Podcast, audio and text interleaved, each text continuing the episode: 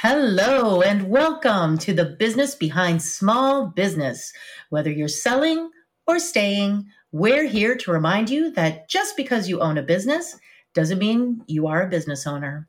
We are your hosts, Savannah Stone and Tiffany Ko. There's a lot of business behind small business, so let's get to it.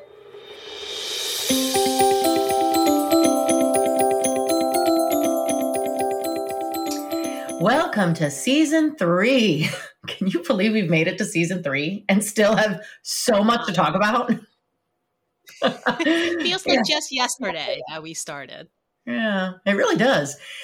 Um, well, so we're very excited for the new year and for all of the new segments and program changes. So, just like your business, we're always striving to improve and be a better and more educational podcast for you. We are here for you. We're here to help you learn and become better business owners. And as the season goes along, we'll continue to work towards making our show better for you. In saying that, today's show is about money. I guess every show leads to money, mm-hmm. but today's show is about how much money you should be paying yourself, the business owner, and what the difference is between an asset and a liability. As your business grows, what you get paid and how you get paid could be the determining factor behind how much tax you pay and how the IRS defines your business. Before we begin, please note our disclaimer. This is available in both our show notes and on our website and should be referred to before and or after this podcast. Take it away. All right, pay it's thank you. Well, pay is such a tricky, tricky subject, is it not? It is. Especially for new business owners, because uh, Savannah, I'm sure you've seen this before too, where there are some business owners who take a little too much pay out of their mm-hmm. business. Yeah. Just a little too much. And then yep. others who don't take enough. Yeah. Right? They work so hard in their business and they're not paying themselves enough. And this is also important because what happens is they look at their bottom line, they're like, oh my God, I'm doing so well. And then turns out that they didn't pay themselves anything. So they're just working for yeah. free. Yep, pretty much. We're not here to work for free, people. No, no one is. so, no. So let's um let's see if we can go down this this topic without it getting too complicated because there's a little bit of tax, there's a little bit of operational business accounting, there's a little bit of emotions. I'm sure there's a whole lot of stuff that we can go through. a lot of emotions. So, a lot of emotions. Mm. Okay, so the way I think about this and the way I usually tell my my clients or just other business owners is there's a there you have certain options depending what type of business you are how many people are in the business so if you're by yourself so you own the whole shebang you have certain options that is only for you when you're by yourself so this is only limited to yourself meaning that as a company you can own you only a person who is 100% of the company can be a sole proprietor or a single member LLC. I mean, hence it's called single member LLC for a reason.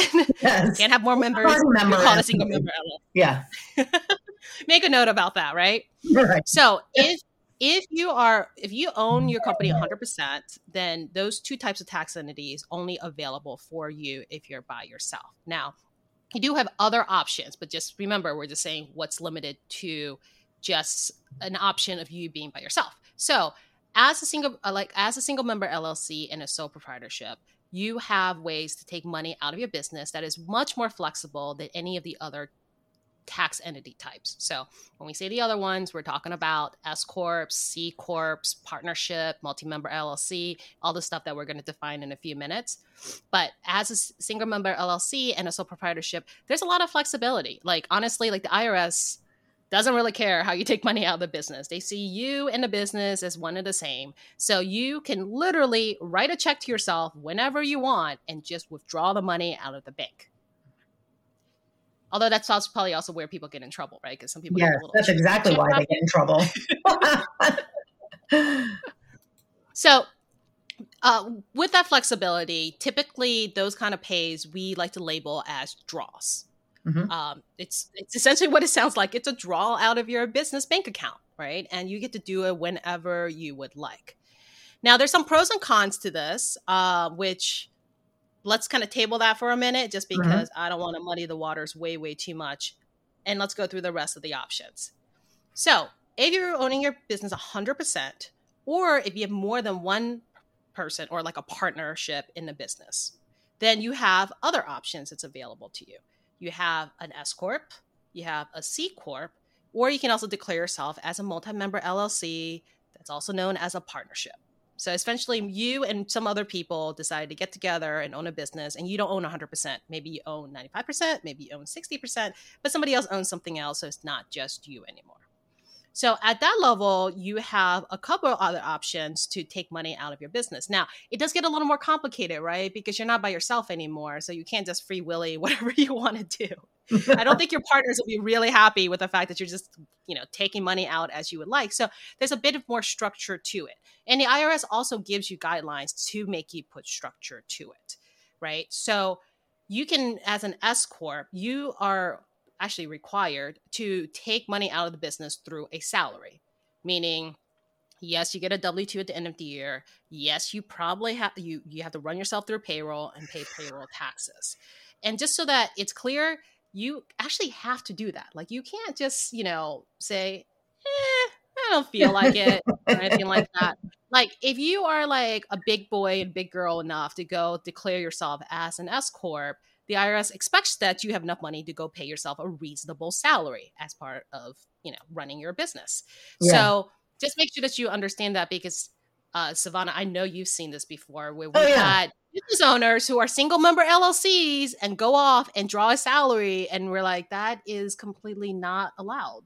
Mm-hmm. Mm-hmm. Right? Single member LLC, you can only do draws unless right. you are an LLC and then you elected to be an S corp. Mm-hmm. Then you can take a salary out. Yes. Now, we've also seen companies who are an S corp and take no money out, which is again where you get in trouble because, to be clear, IRS demands that you take a reasonable salary. So. Yes, it says it in the application.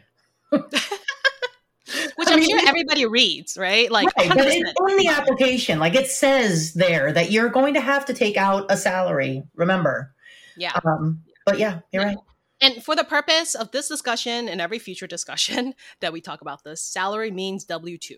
So yes. think payroll, think payroll taxes, think W 2 income. That's what salary means. Mm-hmm. So now, for companies that are C Corps, yes, you also take salaries out, but you also have an option to take out distributions.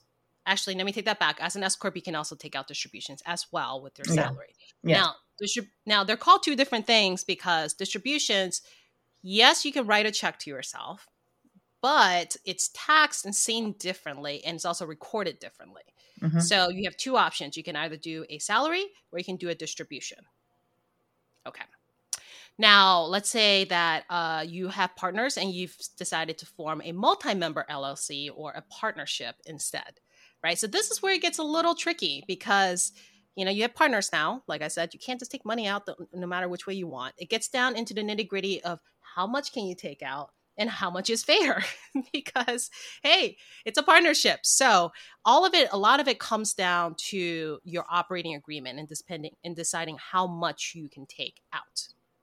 Now when you are a multi-member llc or a partnership on top of um, on top of salaries and um, distributions you do get another option which is called guaranteed payments now, it's called guaranteed payment because it's supposed to be guaranteed in a way, meaning that you and your partner sit down and you decide how much money you're going to pay out of the company for, you know, for each partner. You, you can decide why you're paying each partner because, you know, that gets a little that gets a little hairy as to, you know, how much each partner is contributing and, you know, are they doing it in money? Are they doing it in capital? Are they doing sweat equity? Whatever the case may be, right? But basically you sit down and you decide and you're like, hey, regardless of how much money the company makes, we, the three of us, have decided that, or four of us, or five of us, or two of us, have decided that this is the amount of money we'll be able to take out every single month on a set basis. And that's regardless of whether or not the company is making money. So, as you would imagine, if you're kind of a young company just coming up, that could get a little tricky, right? Mm-hmm. Because if you don't make money for a few months and you have this guaranteed salary in place, you still have to pay out all the partners, regardless right. of whether or not the company can float all that in cash. Mm-hmm. Little tricky, right? Mm-hmm. So, but it is a popular option just because, Well, I mean, I guess it, keeps things kind of fair, right, Savannah? I don't see it happen way too often that people mm-hmm. use guaranteed salary, but it is aware. T- it is a, a, a method to make everything fair for all of the partners, making sure mm-hmm. that all the partners are taking out kind of what they're owed. Yep. And all this goes back to your operating agreement, mm-hmm. which I hope you have if you have partners. That's a whole other episode. That's true. We can have a whole other episode to just talk about, you know, having things on paper mm-hmm. and whatnot. Now, the reason why paying yourself and how you pay yourself is so important is because the impacts of it on taxes at the end of the day, right? There's pros and cons to all of this. As like a sole proprietor or a single member LLC, yes, you have a lot of flexibility because like I said, you can write yourself a check and just take a draw out of your bank account. But the con of that is you're subject to self employment tax.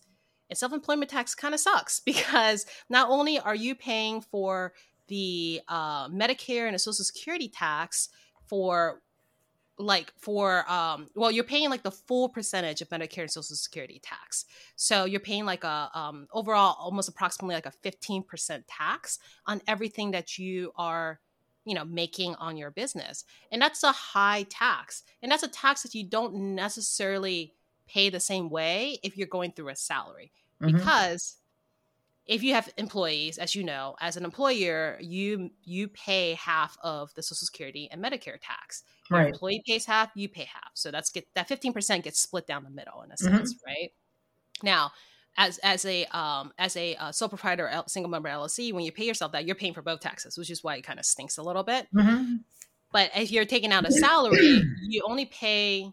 You still do pay both sides as the owner taking out a salary of your business, but the the plus side of that is you can kind of write off the employer ta- taxes as part of an expense to your company, right? Mm-hmm. You can't do that in a single member LLC. You can't do that in a sole proprietorship. You just kind of have to eat that and pay Uncle Sam. But mm-hmm. as least as a uh, C corp, S corp, uh, multi-member LLC or a partnership, you can actually take the employer taxes as a you know as a deduction as an expense on your company that actually lowers your taxable income on your company. So mm-hmm. you know the effects of that typically means a little bit less tax liability on a back end, but it's not as flexible. Right. You can't do it whenever you want. You got to do it on a schedule. Most likely you have to, you know, bring on a payroll company to help you kind of, you know, make sure you're paying out your salary, taking all the taxes out properly and all that fun stuff. So it just becomes a little bit more expensive.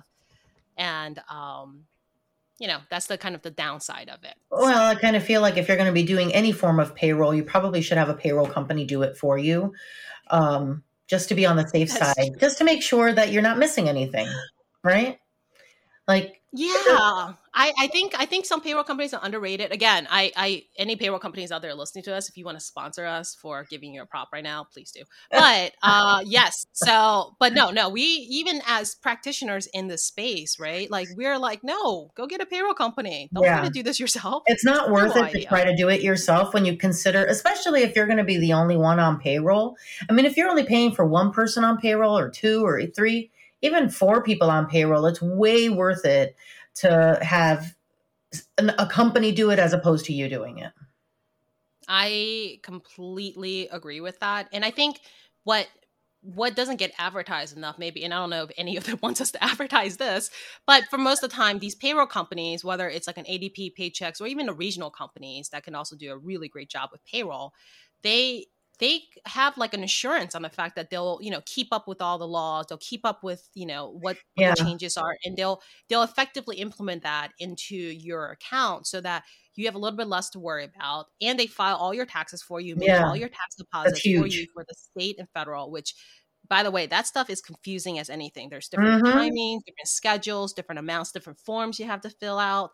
And they kind of put a bit of a guarantee on that that look, if we run your payroll, and assuming that you give them the right information, they kind of guarantee they have like a liability, like a customer service to guarantee yeah. that they'll file everything right for you. So that mm-hmm.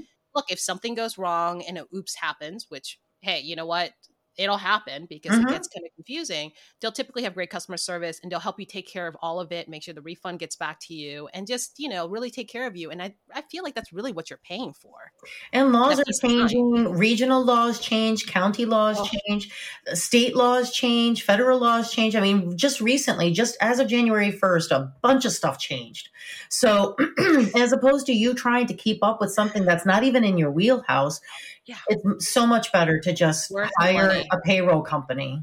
Yeah, absolutely worth the money. Mm-hmm. So there you go. Now I know Savannah, you got some you got some amazing examples for us. That I do. Put a little number, put a little number to these words. yes. So so paying yourself, as we have mentioned, is not as easy as it may sound. There are so many factors to consider, and truly the decision on how to get paid is really twofold. So part of it is based on owner's draw and part on owner's equity.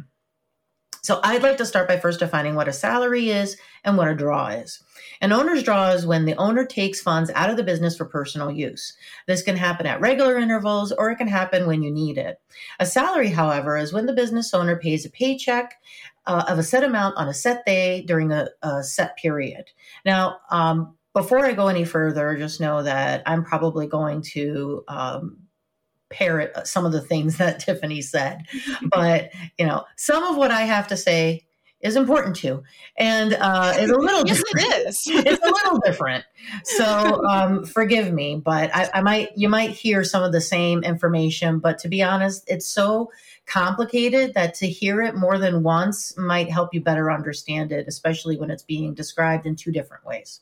Yeah, if we have to repeat it seven times, we will. Yes, absolutely. So you might not know yet whether you should pay yourself through a draw or pay yourself through a salary or a combination of the two. So we'll dive a little bit deeper into how business classification plays a part in your decision making. So there are five main types of business entities. These are C corp, C corporation, S corp, S corporation, a sole proprietorship, LLC, which is a limited liability company, and partnership. How your business is structured will determine how you should be getting paid. Each of these structures have different rules for compensation. So now we'll dive into what owner equity means. This is a term you've probably heard so many times. Um, from your accountant, from your CPA, and even from us. Uh, defining equity the definition of equity as the remaining value invested into a business after all liabilities have been deducted. So this could be equipment assets to business cash you've contributed at the launch of your business, or what some people even call sweat equity, which is the work that you did that you didn't necessarily pay yourself for, but um, some something tangible came out of it. Uh, knowing what your equity is and understanding it will help you better determine how much you can draw. This is important because your total draw cannot exceed the total owner equity. Are so, you are you talking about basis and stuff? business owner's favorite word. I think yeah. that's the number one question I heard my entire career. What is basis? yes, yes. Right? So I, am doing what I can to help you all understand better what it. I mean, you don't want to tick off your CPA or your accountant by by by making oopsies. So this is not like try to help you help you better understand like what it is to you know pay yourself and what the implications of that is. So before you make a decision, you also have to take into consideration what the what those top tax implications could be. So, for example, if your company is a C Corp, you are subject to double taxation. A C Corp files a tax return and pays taxes on the net income or the profit. Generally, all the other business uh, entities or rather business structures are pass through entities. So what that means is that they're passing the company profits and they pass the company losses directly to the owner. So it just goes straight through. Um, so now you're probably wondering how much should I be paying myself, which is, you know, the whole reason why we're talking here. Or maybe you're wondering, have I been overpaying or underpaying myself, which is, you know, again, why you're listening to our show today. Take the following factors into account your business structure, as I mentioned, your business performance, uh, the growth of your business, your personal needs, meaning what your personal budget is, because you know you do have to live. You got mortgage, you got car note, you know whatever it is. You got to make sure that what you're making out of your business is enough to help you survive. Um, and then what you think is a reasonable compensation for someone in your position. So, you know, if you are just the, I don't know, the admin of your company, maybe don't be making 150,000 a year. Just, just saying. Um, once you, once you consider all of the factors, you can hopefully determine whether to pay yourself with a salary, a draw, or a combination of both. Okay, so now let's look at the pros and cons of draws and salary. Um, I'm going to start with the draws. With an owner's draw, you have more flexibility to pay yourself differing amounts based on how well or not so well your business is performing. However, an owner's draw is going to reduce your business's equity, which then reduces the funds you may have available for business spending. Uh, does your company have overhead? Does it have a lot of overhead? Does it have inventory? Uh, if if spending or overhead is very important to your business, a draw might not be a good idea. So, on the other hand, the pro of a salary means that there's less administrative work and the taxes are going to be deducted from your paycheck automatically. Whereas with an owner draw, you pay the taxes after the fact. This makes it so much easier for you to track your income and your expenses. However, it's a set amount all the time, which means, as Tiffany mentioned, if your business isn't doing so great, it could create cash flow problems. Figuring out how much to pay yourself can sometimes cause more headache than it should um, especially if you have a seasonal uh, a seasonal job or if you maybe you don't even have a seasonal job. Uh, i mean i would say that i kind of have a seasonal company because right now is like a super busy time for us. Um, mm-hmm. but but then again i kind of feel like i've been on 100 miles an hour since 2020 so is it seasonal i don't know but these are questions 24 7 to me It's been. I mean, I haven't stopped since 2019. Anyway, so what does pay look like with within different business structures? So let's say you're a sole proprietor and you pay yourself through an owner's draw. I'm going to use an example from a QuickBooks article and I'll link it in our show notes as well. I don't think I could have said it better, so this is why I'm choosing to paraphrase it. Patty is a sole proprietor who owns Riverside Catering. She contributed $50,000 when the business was formed at the beginning of the year. Riverside Catering posts a journal entry to record her capital contribution by entering $50,000 to the cash account in the debt column and $50,000 to the owner's equity account in the credit column. A normal balance for an equity account is a credit balance. So Patty's owner equity account has a beginning balance of $50,000. During the year, Riverside Catering generates $30,000 in profits. Since Patty is the only owner, her owner's equity account increases by 30,000 to 80,000. The $30,000 profit is also posted on, on as income on Patty's personal income tax return. I don't know about you, but I kind of feel I'm getting the sense of those. If one train is going at 100 miles an hour and the other train is going at 200 miles an hour, at what point do they crash? Um, I feel like, uh, yeah, I'm having flashbacks too. Like seriously, these word problems kill me. But but I'm hoping that it kind of makes a little bit of sense. Um, she Patty can choose to take an owner's draw at any time. She could choose to take some or even all of her eighty thousand dollar owner equity out of the business, and the draw amount would reduce her equity balance. So if she chooses to draw forty thousand, the owner equity now is forty thousand.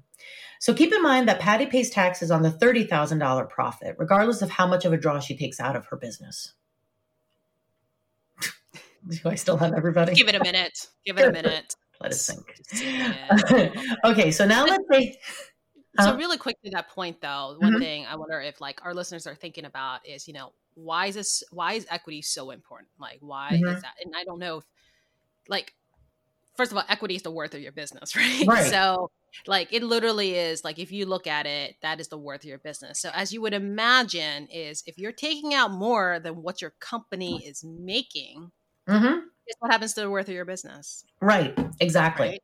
And this has implications, which I think we can get into a little bit later. But just oh, kind of keep that in mind that it's important to keep your equity in the positive for uh, sure for any business, but especially as a sole proprietor, single member LLC, because you have all this flexibility of writing stuff like checks out of the bank account for yourself. It is super easy to fall into a negative equity for your business, meaning I mean, your business is negative. Like it's, I mean, it's past zero. so, yeah, you know, yeah, not a good thing. So uh, just kind of keep that in mind. Why Savannah's example is so important. right. So now let's say you have a partnership and you take an owner's draw. Equity balance is generally increased by capital contributions and, and the business's profits. It's then reduced by partner draws and losses. Um, so money going in, money coming out. Um, I'm again going to paraphrase. Uh, Patty, we're back to Patty. Uh, Patty not only owns her catering business, but she's also a partner in Alpine Wines, a wine and liquor distributor. Yeah, I mean, go Patty. Patty's one of many talents. She is. Patty and Susie each own 50% of Alpine Wines, and their partnership agreement dictates that partnership profits are shared equally. Patty contributes 70,000 to the partnership when the business is formed and Alpine Wine posts a journal entry to record her capital contribution by entering $70,000 to the cash account in the debt column and $70,000 to the owner's equity account in the credit column. The partnership generates $60,000 in profit in year 1 and 30,000 of the profit is reported to Patty on a schedule K1. Patty includes the K1 on her personal tax return and pays income taxes on the $30,000 share of partnership profits. Mm-hmm. Assume that Patty decides to take a draw of $15,000 at the end of the year. Here is her partner equity balance after these transactions. 70,000 in contributions plus 30,000 share of profits minus 15,000 owner's draw. 85,000 excuse me is the partner equity balance. Keep in mind that a partner cannot be paid salary, uh, but a partner may be paid a guaranteed payment for services rendered to the partnership. Like a salary, a guaranteed payment is reported to the partner, and the partner pays income tax on the payment. The partnership. to clarify, though, really mm-hmm. quickly, mm-hmm. you just said a good point, right? Is guaranteed payment of salaries is yes it's like a salary, but you don't run it through payroll or anything like that. Like guaranteed payment is you can again write a check out if you need to. It's more of just the timing and you sticking to your own schedule. You can run it through payroll because some people do it just because it's easier for the direct mm-hmm. deposit and stuff like that. But like you don't take any taxes, you don't take any payroll taxes or anything out. It's just mm-hmm. basically mm-hmm. like a transfer of money from yeah. business bank account to your partnership account. So right, yeah, right. And the partnership's profit is lowered by the dollar amount of any guaranteed payments expense. Yes. Okay, so you're an LLC. Just, are you, you're still with me? I'll keep going. and everybody still awake out there? Are we good? Are we good? I know, right. I know, I know. This is this is long and drawn out, but it is extremely important, especially with the timing of our episode because of taxes and it's tax season, and you want to make sure that you do things correctly. And um, later on, we I at least will be sharing a time when I did things wrong. So um, anyway, you and me both. Yeah. So you're an LLC and you want to pay yourself with an owner's draw. The rules are slightly different state by state. However, the IRS will see your LLC as a sole proprietorship. The rules explained earlier will apply to how you should pay yourself as an LLC if you're taxed as a sole proprietorship or a partnership. I'm heading back to paraphrasing. We're back to Patty. if Patty's catering company were set up as an S Corp, then she would figure out a reasonable compensation for the type of work she does to pay herself a salary. You don't want to raise any red flags with the IRS, so her salary should be similar to what people in similar positions of in her business in her industry field would earn. She will also need to withhold taxes from her paychecks. However, to avoid withholding self employment tax on the whole amount, Patty could also take a portion of her compensation as a distribution. Distributions are from earnings that were previously taxed at her personal rate. Keep in mind that Patty also needs to have enough equity to take distributions. For example, if Patty wants to uh, be paid 75000 from her business, she might take 50000 as a salary and distributions of 25000 Okay, lastly, owners of a corporation are called shareholders, as Tiffany had mentioned. Let's say that Patty's catering company is a corporation, but she's the only shareholder. She has to pay herself a salary based on her reasonable compensation, just as she would if she were an S Corp. However, she can also receive a dividend, which is a distribution of her company's profits. That dividend would be taxed on her personal tax, re- tax return. Keep in mind that her business doesn't have to pay her a dividend. Uh, she could choose to have the business retain some or all of the earnings and not pay a dividend at all. now, you have to also keep in mind some key factors tax liabilities, funding your company, Social Security, Medicare, and the risks of drawing, taking draws that are too large. It's a lot of math, so make sure that you or the person in charge of your book of your books know what you're doing. I, I can't tell you what the best business structure is for your business. This is an opportunity for you to have a deep conversation with your CPA. Uh, but what I can tell you is that understanding the structure of your company will help you considerably in determining how you should get paid and, and how much you should be getting paid. So I said a lot about uh, owner's draw, and now we're going to talk a little about owner's equity. The owner's equity, uh, simply put, is an accumulation of money that has been spent on the business or withdrawn for personal use. Using the formula for this is assets minus liabilities or liabilities subtracted from assets, and this will equal your equity. It can be equipment, inventory, cash, anything your company uses to create tangible value. So, then what are liabilities? Liabilities are long term debts that are owed by the business. So, this could be a lease, a car note, a loan, as QuickBooks says, if a company sells all of its assets for cash and then uses the cash to pay all the liabilities, any cash remaining is the firm's equity. Calculate your equity balance to help you better determine which is right for you. All right. So so now we're going to uh, now we're going to go a little into point counterpoint. Um, so, which do you prefer, salary, draw, or a little of both? So, I do prefer a little bit of both, but I am a strong advocate for salary. Um, only because of this. Um, I think salary is just a little bit easier to get everybody's heads wrapped around. Um, mm-hmm. It does two things. One is, I mean, just on a day to day, you know, living practicality mm-hmm. you, you kind of want to you kind of want to be able to take money home to be able to pay all your everyday bills right so right. you were saying mortgage your car you know mm-hmm. like you you have expenses you need to pay so i think salary is something that everybody's familiar with and it's really easy to keep track of mm-hmm. the other reason why i like salary just kind of in the greater scheme of setting up your business is that salary shows up on your profit and loss mm-hmm. right so salary is a deductible expense it's an expense as your company and it shows up there so that people don't forget to pay themselves or add the value of what their role is into the overall performance of the business. So, simply put, for example, most business owners forget how much value they put into the business. So, mm-hmm. as a business owner, as a startup, sometimes we forget we're the CEOs of the business. Or mm-hmm. if you're starting, uh, most likely we're also the uh, business development and the salesperson of the business. All of the right? things. All of the things above, right? These mm-hmm. things that I find that when owners take a draw, because that ends up on a balance sheet, and we all mm-hmm. know that most business owners don't quite look at the balance sheet because it's a little bit harder to understand. They feel like it's not as exciting as the profit and loss, which, you mm-hmm. know, I'm in agreement with you there. But as an accountant, I'm also geekily excited about the balance sheet. Right.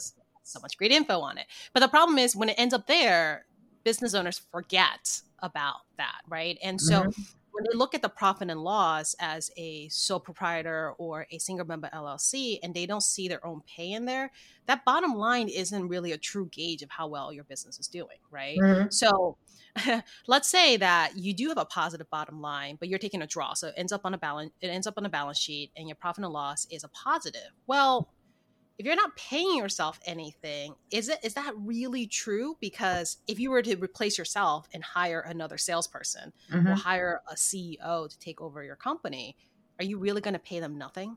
Right. so I just think it's so hard for like owners to get their heads wrapped around it. I think mm-hmm. that's why I'm like always an advocate. Like, hey, when you can, when your business is stable, take a salary. Right. Mm-hmm. It may be small because I like how the IRS is like take a reasonable salary, right? And I'm like, oh, great. Thanks for the word reasonable because who the heck knows what that means, right? Yeah. It's, you know, but I mean, basically, they're saying like somebody of your equal position, what would you pay yourself? Mm-hmm. And uh, sure. I mean, you can argue that all CEOs should be making six figures, but now if your company is only making five or four figures, that makes Right. no sense whatsoever. Right. Right. So, um, but the idea is that you know you, you want to take a salary when you're when you're stable enough to do it, and if you can start small, start small. Like you can kind of argue that because obviously, like you're only going to take a few thousand if your company's only making tens of thousand hmm um, at the most, um, and then build your way up there. Just obviously don't take too long doing it because hmm eventually as a CEO, I'm sure you want to make you want to make your six figure salary as much as the next person, right? Oh yeah. Um, yes. So that's why I always advocate for the salary part. But I do like doing a combination of both. But that part gets a little trickier. I think you got to talk to your CPA about it to kind of Mhm. understand the tax implication of what's Mhm. advantageous to split up your pay as a whole between salary and distributions because a lot of the a lot of that flows into what your personal tax returns look like and where that puts you on the income bracket and everything like that it's just it's not very it's not as easy as like we can just throw out a number and just say hey you know take out 50,000 like it just doesn't work Right. that way so Right. well, and I'm a, a huge fan of both a salary and a draw because um, I think that if you know Salary for sure, right uh, that's what I meant. Salary and a distribution. Sorry. okay a salary and a distribution because you know for sure that um, like if you know for sure that your company can afford to give you x salary then but you your expenses are an ebb and a flow. I think that if your cpa says it's okay it's kind of like one of those things like first go to your doctor and make sure that it's okay. I kind of feel the same way about this. Like first go to your cpa and make sure that this is okay. Um, I think that if you're taking a, a salary, a set salary that doesn't break the bank of your business, and then also take a distribution that will help you live to whatever your quality of life is, and it doesn't um, negatively affect your company, your company's equity, or um, any of the liabilities. Yeah. that that's my personal opinion, and that's kind of what I do. So, but that's what Yeah. but but you know that's what my cpa suggested for me to do but that wasn't always the case so um you know well, wherever you're guardrails in place right that, What is it? like, there's some guardrails that are kind of built Oh, yeah, yeah. sure that you don't definitely and overdo it yeah and my company since um starting my company i went from being a sole proprietor to being uh an llc a sole proprietor llc to an s corp so every time that my company's structure changed the way i got paid changed. So um and this was always per the advice of my cpa so it, i would say okay now now this is what i am now let's take a look at what my financials look like what is your suggestion on how I should get paid? You know, Yeah, So- yeah. Like, and you were trying to break down what was that usually is a very complicated topic. I mean, like I said, I wasn't kidding when I was saying that basis is always the number one thing I get asked. I'm not the tax accountant in in, in the business. I mean, we're the business accountants, but Mhm. you know, it- I, I'm flattered that my clients want thinks that I can like break down that whole thing really, and I can break it down simply. But I was like, it's a little more complicated than that. But I think usually that that's the guardrails I'm talking about, right? That Right. basis is the guardrails where it's it's like you can't take out more of the business than what you one put in or two the business is earning. Mhm. Um, and it gets a little complicated because then you have partners, right? So then it's not like you get 100% of the profits, you only get like 50% of the profits Right. added into your basis. And Mhm. but that's the guardrail and that's also the limitation Mhm. because you know people are like, "Well, I don't understand. Like my bottom line is this. Why can't I just take that out?" And it's like, "Well, no. That's like the math doesn't work out that way." Right. Not to mention, yeah, I mean, it's just that's also the restriction, which is Mhm. unfortunate especially if you you if you are somebody who does need that flexibility of taking out the cash as you need it. Mm-hmm. Okay, so this is a lot to take in. and so now we are going to dive into the raw truth. Oh, the raw truth. What business behind small business is really like. so, welcome to a new segment of our show called The Raw Truth. Mm. The Raw Truth is where we will each share our own gritty experience with today's topic. We want you, the listeners, to know that success isn't easy, it isn't pretty, and it's certainly not a straight line. We hope you will hear our cautionary tales and learn from them. You first. Oh, me first. hey, wait, wait a minute. Um, okay, so my raw truth on this subject is uh, is this um, when I started. So yeah, here's the irony of it all, because I'm in accounting, and you would think in accounting you know this stuff, but guess what? Not all accountants are built the same, apparently. so, um, so when I first, so when I first started, so I think I think what I realized is this: what nobody tells you about is oh gosh, I'm gonna I'm, gonna get so many people in trouble. Um, my personal opinion, because it's our podcast, we can say whatever we want. Um, my Straight personal up. opinion is that 80 to 85 percent of tax CPAs or tax I say tax CPAs because most of the most of the CPAs I run into are I mean most of the tax preparers are CPAs, but I guess you could say tax preparers too because they're enrolled agents or whatever. Yeah, Anyways. but not all tax preparers are CPAs. Like a lot of them are, but right. not, not yeah. all of them are. Yeah but I think when I run into it, I think most clients I know and um, even myself, like our, our, our tax professionals happen to be CPA, so that's why I'm kind of using that as like a general mm-hmm. term. But I would say that 85 to 90 percent of tax CPAs or tax preparers that work with small business owners mm-hmm. are reactive. Uh, meaning that, and it makes sense, right? Because when you think about it, you know, they're working with hundreds of clients. Like you are not their sole client. They do not sit there in the middle of the night thinking about what's the best way for you to lower your particular tax liability. They do not take out your tax return and look at it and actually spend minutes staring at it, thinking of new strategies for you without you asking, mm-hmm. right? And so, I think what happens is I think you realize as a small business owner, you you gotta know enough and be smart enough to be dangerous and at least ask the right questions to kind of prompt them to help you look at things a certain way. So, mm-hmm. for example, prompting them to say, Hey, can you run me a calculation so I understand what my position is if I was to take a salary plus a distribution versus just taking draws for the next two years? So, mm-hmm. if you're in the middle of being an LLC and you're not sure if you're going to elect as an S Corp yet, where you want to change it to an S Corp or a C Corp, like those are conversations I feel like most of the time you have to prompt. Mm-hmm. Um, and of course, your account, like your tax account is more than like capable of doing it, but mm-hmm.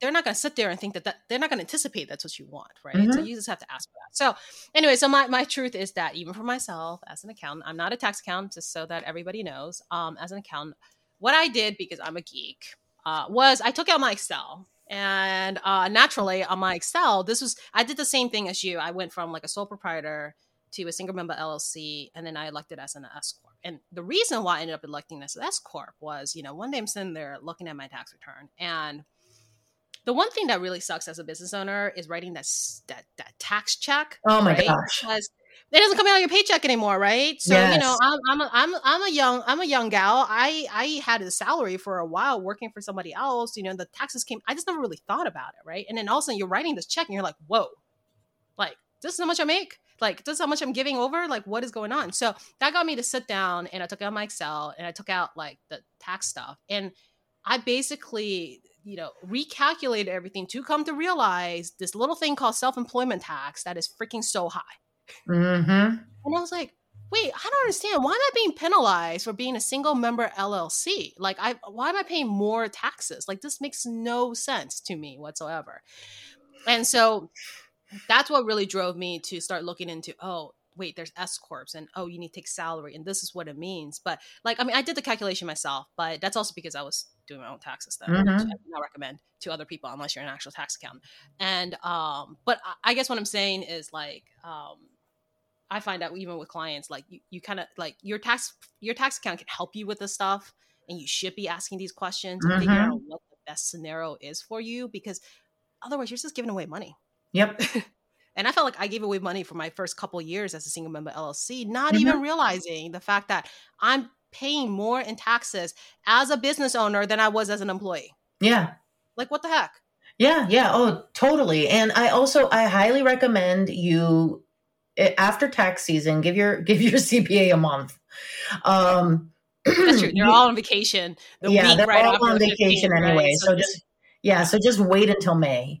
Uh, but I highly suggest that once a year you get together with him or her and have a conversation about the status of your company, uh, where your company's been, where you think it may be headed, and what their suggestions are for you to prepare for the following tax season.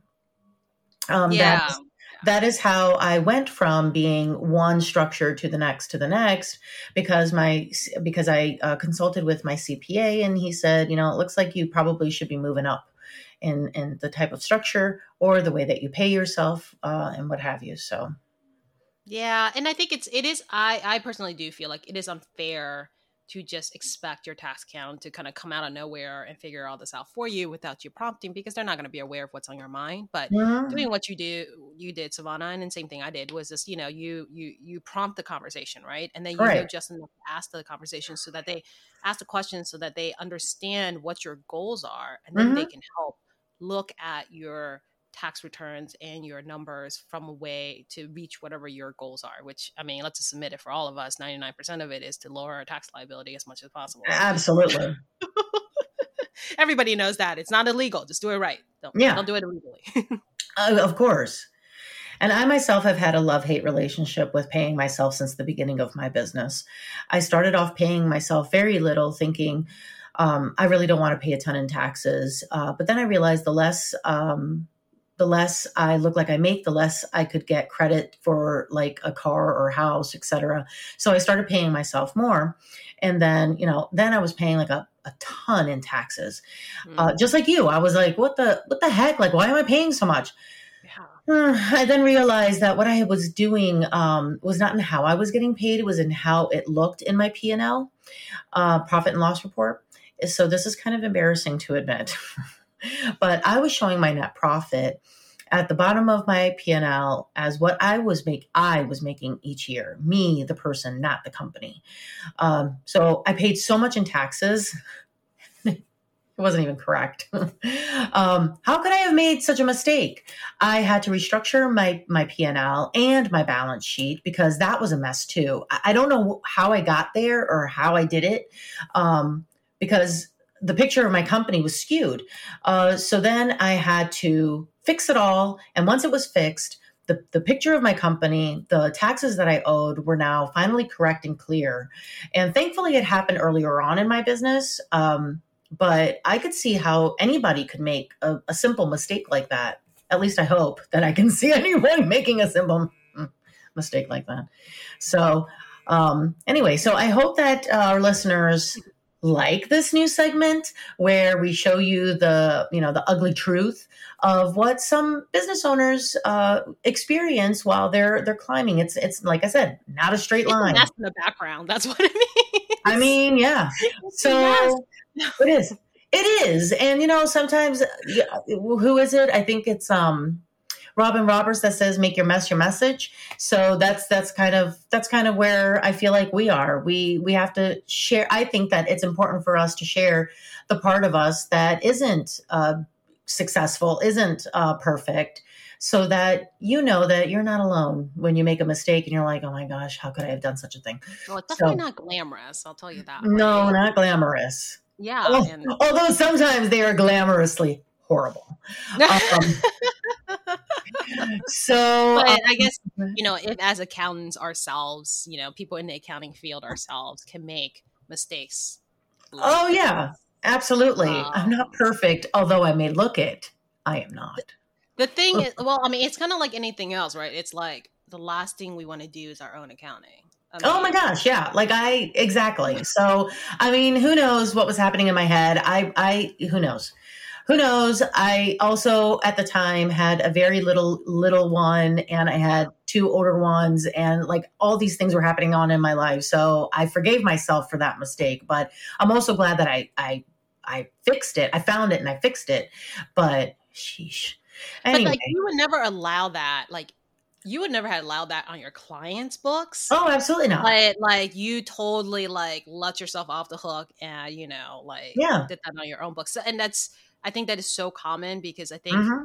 as business owners, you know, we we do place our client stuff first. Oh, absolutely. Foremost. And ours is like whatever leftover energy we have, maybe we'll go get around to doing it at some point, right? But that's absolutely. And it's doing us ourselves a disservice. Like it's normal but in the long run what happens is you end up picking up the slack because you were like mm-hmm. oh no no no no no like you know i i worked too hard to get here to do mm-hmm. this to pay this much in taxes like i owe myself the time to stop and figure this out so that you know i stand up my own back office. That's right.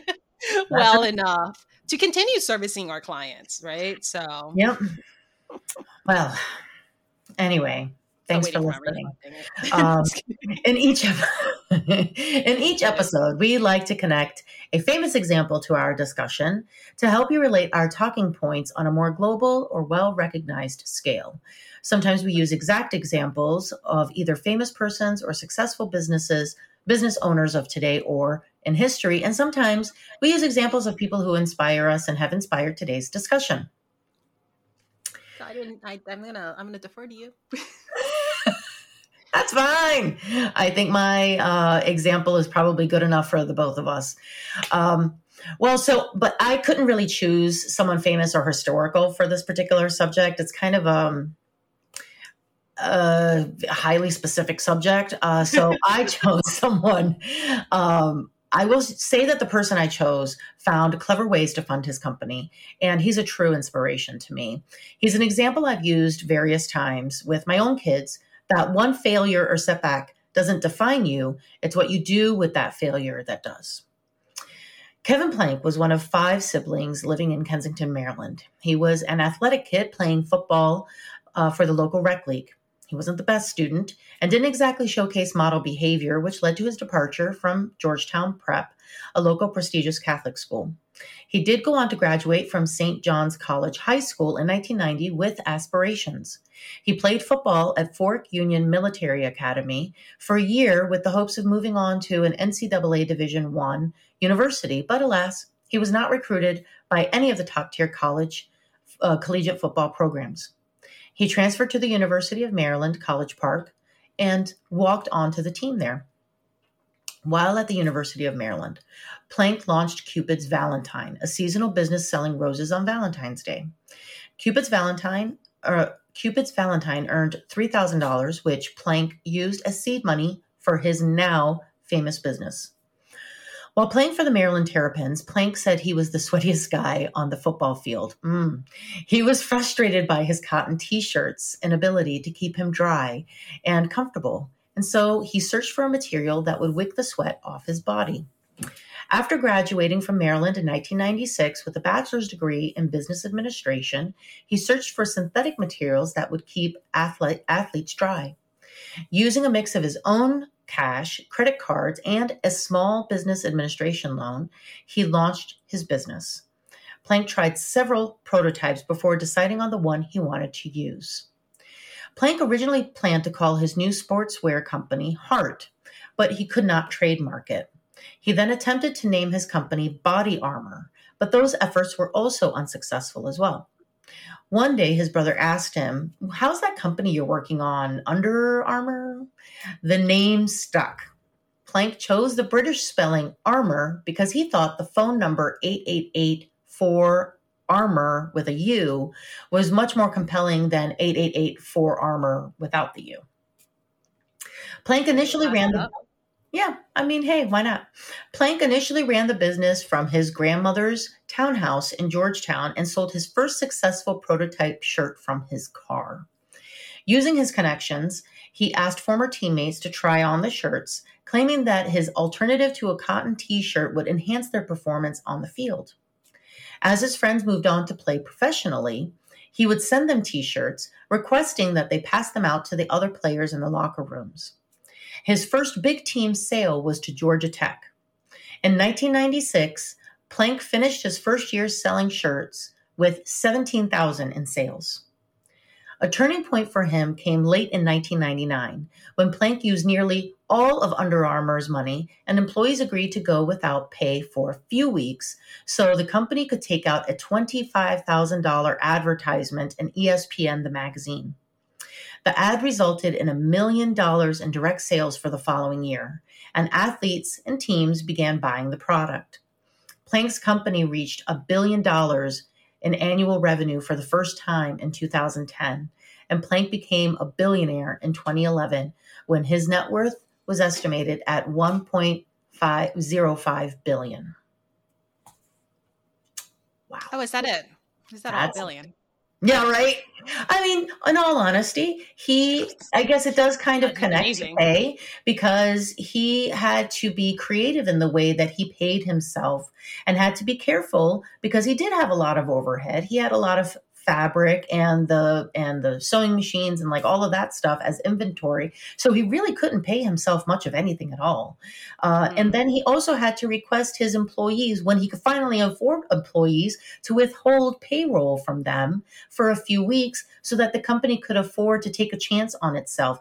And obviously his employees believed in him enough to be okay with that. That's incredible to me so there's a reason why they're still around doing that is really, true really well. Yeah.